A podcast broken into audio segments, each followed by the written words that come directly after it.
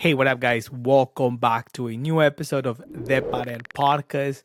My name is Ed, and today we gotta dive deep into Belgium. Let's talk about the upcoming national team for this World Cup. Let's get into today's episode. All right, guys, I hope you had an amazing weekend. Today, I won't touch anything about the weekend, uh, although we have some exciting games, but I won't talk about that.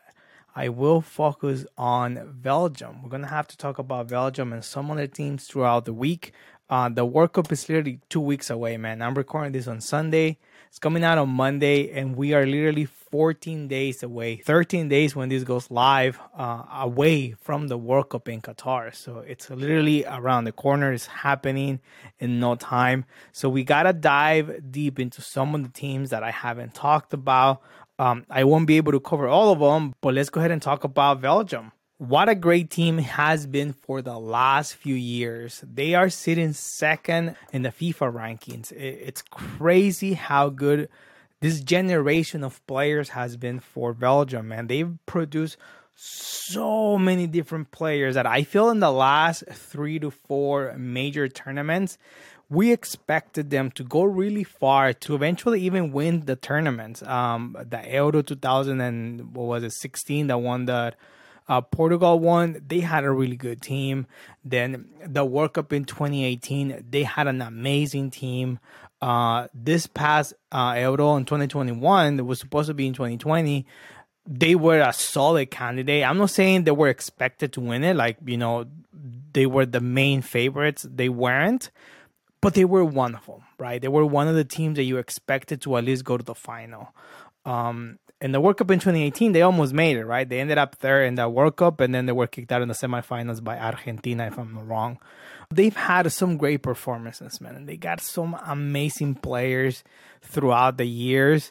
Uh, just to name a few, this team has just been stacked for years, man. Remember um, Radja Nainggolan, oh my god, that guy was so good, man. Such a great defensive midfielder for for Belgium. Um, KDB, of course, is still playing. It's it's in his prime right now. Um, Eden Hazard, when he was playing for Chelsea, just an amazing player, man. Unfortunately, he hasn't performed the same for Real Madrid, right? And and I feel that that's gonna affect him a lot in this coming World Cup. Even though I still think he's gonna go into the team, like I don't think they'll leave him out. Uh, but Lukaku has played really well. Uh, Mertens from from Napoli, man, that guy was really good as well. Uh, Fellaini, which you know it was just more like a defensive player, but he he would come in and and do his job, right? Like this team has had just great squads. They have great players all around them, and for years, and playing at top teams at a very high level. So hence the expectations from from us fans right? We want we wanted to see this team going to a final for a really long time. Uh, but i unfortunately think that this world cup is just not it man. Uh, maybe they do have the maturity that they lack in a few you know tournaments in the past. Uh, maybe they have the maturity now. I think they'll get out of the group but i think they'll get out second. I think Croatia has a much more structured team. The chemistry is there. And I'm not saying that Belgium doesn't have the same chemistry. I think they are an amazing team, but I just think their time is, is done, man. I think this, this golden generation of players that they provided is not going to amount to anything, to be honest. Uh, but again, it's my opinion. Probably gonna be wrong on this one. They're probably gonna end up first in the group, and then, then they're gonna end up making it to the final. Who knows, right? They are, in my opinion, going to just end up as an eternal promise, man. Everybody expected more from this team in the past tournaments, and they just haven't delivered. So I think they will continue to what they've been they've been showing to us in the in the last few tournaments. We might get excited in a few games. They might beat one or two big nations, but I do not think they will end up in the final let's get into uh, the players that I think should start uh, in this team, man. They got such amazing players. Again, let's start with the goalkeeper. Can be none other than the best goalkeeper in the world right now, Thibaut Courtois, man. I gotta give props to Thibaut, man, because in my opinion, whenever he came into Real Madrid, he was not needed We had Keylor Navas, who was coming from winning three Champions League and was a key player to each one of them. In my eyes, I didn't think we needed Thibaut. Um, he came in because he was a bargain, man. 35 million euros for the best goalkeeper of that prior World Cup. It was a no-brainer for Florentino to to go in and, and make that transaction. Uh, he really wanted to come to Real Madrid. So I know a lot of Chelsea fans do not like him uh, you know, he decided to come to Real Madrid instead of staying at Chelsea. And then that same year, I think Chelsea, I mean, after they sold Thibaut, they bought um, the Spaniard guy. I forgot his name, but they paid like 60 million euros for that guy, man. That was the deal of the century for Athletic de Bilbao, but it has not worked out for Chelsea, right? He's playing a little bit better now, but at the beginning, it wasn't good. And that's what happened to Thibaut. Whenever he got to Real Madrid, I was one of the guys that was really so against them and I was so mad and I thought that he wasn't good enough for the team. You know, he had a very very tough start. Um, the first couple seasons at Real Madrid for him were really really tough.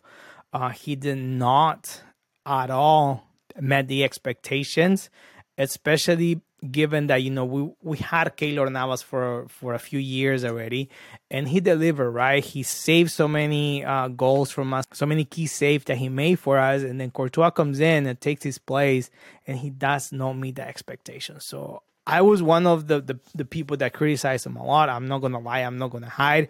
Um, but I, I am glad. I am glad that he he stepped up, man. Psychologically, I know he was he was just going through some tough times at Real Madrid, but but he overcame that and props to him, man, because today he is the best goalie in the world. I apologize big time for for you know criticizing him. Uh but he, he he proved a lot of people wrong, man. And it's hard to turn it around whenever you you know you're at that situation where you're being criticized every single weekend, every single thing you do is wrong. Uh, you make some bad, horrible calls, like that affects you, man. And this guy overcame that, and props to him because he's an amazing player. He's an amazing person. He's an amazing goalkeeper, man. Um, he is just great all around. Fans now like him a lot. I am one of them. You know, Thibaut for life.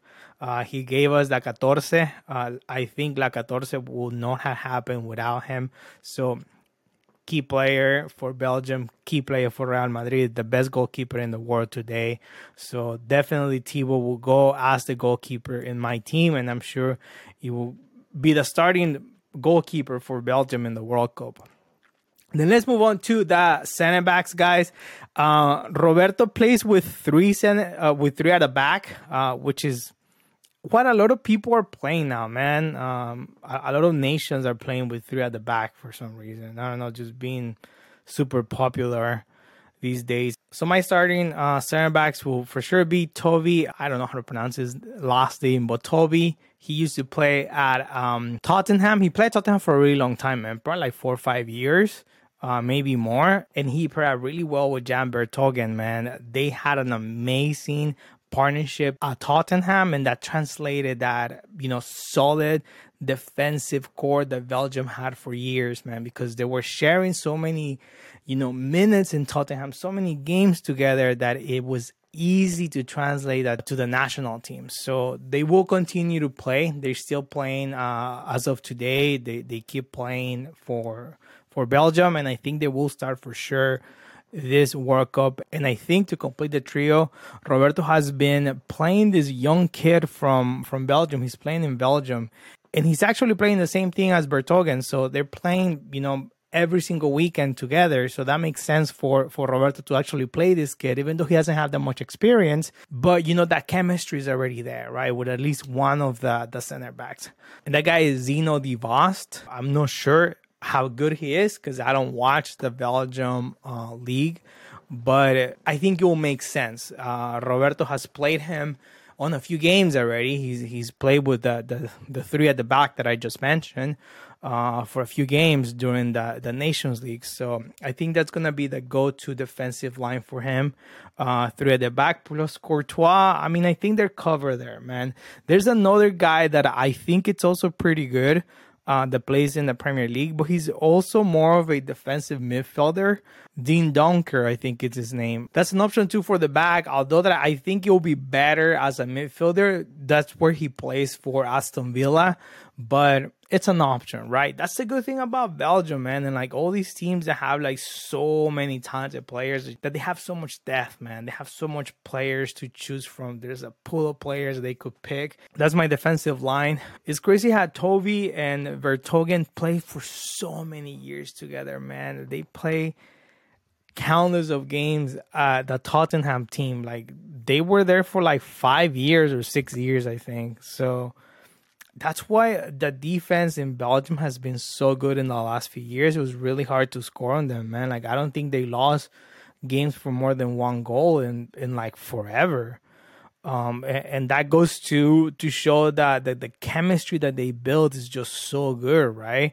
Um, the last game that they lost was 1-0 against uh, the Netherlands and prior to that, they lost 4 1 against the Netherlands. So, little kryptonite they got right there, man, because the last two games that they lost have been against the Netherlands. Uh, the very last one, and then back in January. Crazy. Other than that, they haven't conceded more than one goal. They're just solid. They're solid at the back. Uh, let's move on to the middle, which I think it's a fun place for them. Man, they got so many talented players in that position it's crazy how many good players they have to choose from, man. Roberto Martinez has so many options in the middle. It's just crazy. For my pick, though, uh, I think as a defensive midfielder, they, they're playing with two defensive midfielders. So Witsel from Atletico de Madrid, I think he has to play there, even though he's not having a great season at Atletico, just because Atletico is just not having a good season. But Witsel, it's one of the players that Roberto Martinez is going to play in the middle,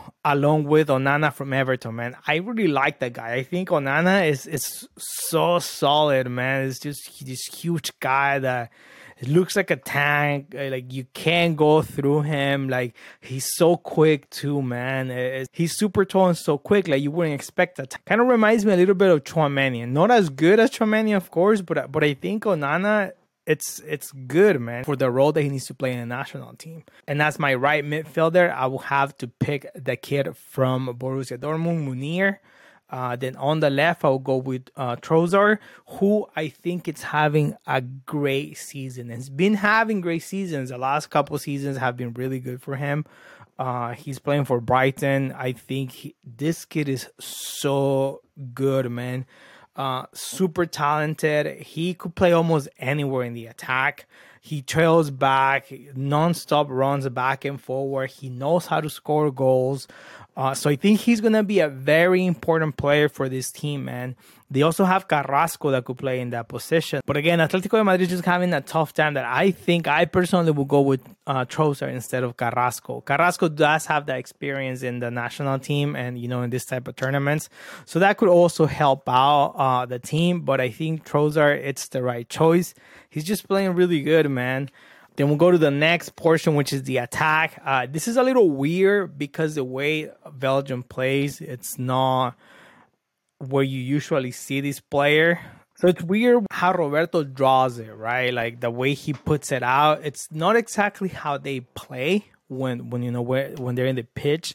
I feel that the attacking uh, players have more of a freedom role, right? Like they roam around, they move around, drill back, go forward. It's a little bit different than what you see him play every single week in Man City. I'm talking about KDB. Um, he plays more like a right forward, right wing type of position in Belgium, but that's not the case, right? That's not how he plays there. Like he's just put there. Like it's it's just weird the way he lines them up. But you know, he's just free. He roams around, puts balls in, kind of goes back, and it's like the guy that's connecting the the defensive midfielders with the the strikers. So KDB is having an amazing season. He's been having a great season the last few years, man. He's grown so much. This player is just so good. Um, it sucks that he's gonna be a City guy for I think his whole career, man. I don't see him leaving Man City. Uh, for some reason, he just has some love for that team, man, and I don't see him leaving. I think he will probably retire there, man. He feels so comfortable there. He just signed a really long contract. I think it's like five or six years that he signed uh, with Man City as a renewal. I don't see him going anywhere. He's an amazing midfielder, top two for sure right now in today's football. Um, I'll probably rate him top one just because he has a little bit more class uh, when it comes to you know the the final pass uh, than Federico Valverde. Uh, but Fede Valverde man is up there as well. Has nothing to do with this, but I love Fede, so I have to throw him in there. For the left wing, I think the right person to play there would be either Carrasco or Thorgan Hazard, just because they both have more minutes in them than Eden Hazard, who is usually the person that plays there. He is the captain of the team. Um, so I don't know how Roberto Martinez is gonna play this out, man, because Eden hasn't gotten any minutes at Real Madrid.